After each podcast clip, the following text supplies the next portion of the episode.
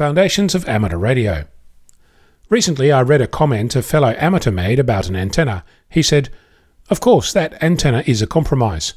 Let me say that again. That antenna is a compromise. It was the funniest thing I'd seen all week, and the person making the statement wasn't even trying to be funny. Unless you're looking at the sun from a distance, or checking out the propagation associated with the Big Bang, all antennas are a compromise. We can prove that an isotropic antenna, one that is a theoretical point source of radio waves, cannot actually exist. So that basically means that you cannot have it all, ever. Once you've got your head around the notion that no such thing as a perfect antenna actually exists, or can exist, it makes sense that amateurs around the world spend so much time discussing and trialing antennas. As you get involved in amateur radio, you'll soon realize that the number of variables to construct an antenna is large. The more you learn, the more variables you unearth.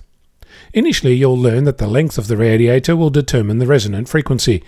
Then you'll learn that the thickness affects this, then whether or not there is insulation, what material it's made from, how high it is off the ground, what soil type there is, what's nearby, how it's fed, where it's fed, if it's stranded or solid, not to mention shape, orientation, frequency, and other variables you'll unearth along the discovery process.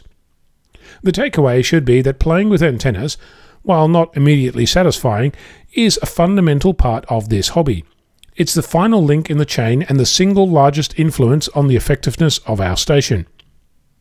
In all this, I've just looked at the physics of the antenna, but other variables also come into play. The amount of actual space you have available, the depth of your wallet, the availability of materials, the feedback from your neighbours or your local council, your family, and their acceptance of your crazy pursuit. Patience and propagation also take a large chunk of the pie.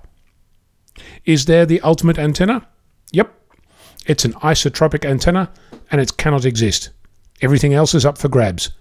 So whatever works for you is good. Compare your efforts with your fellow amateurs and ask questions. Duplicate other efforts, trial stuff, make noise, get on air and see what happens.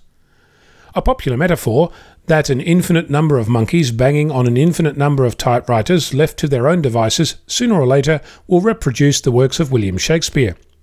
It's like that with amateur radio. We just evolved to play with antennas rather than typewriters. I'm Onno, Victor Kilo 6 Foxtrot Lima Alpha Bravo.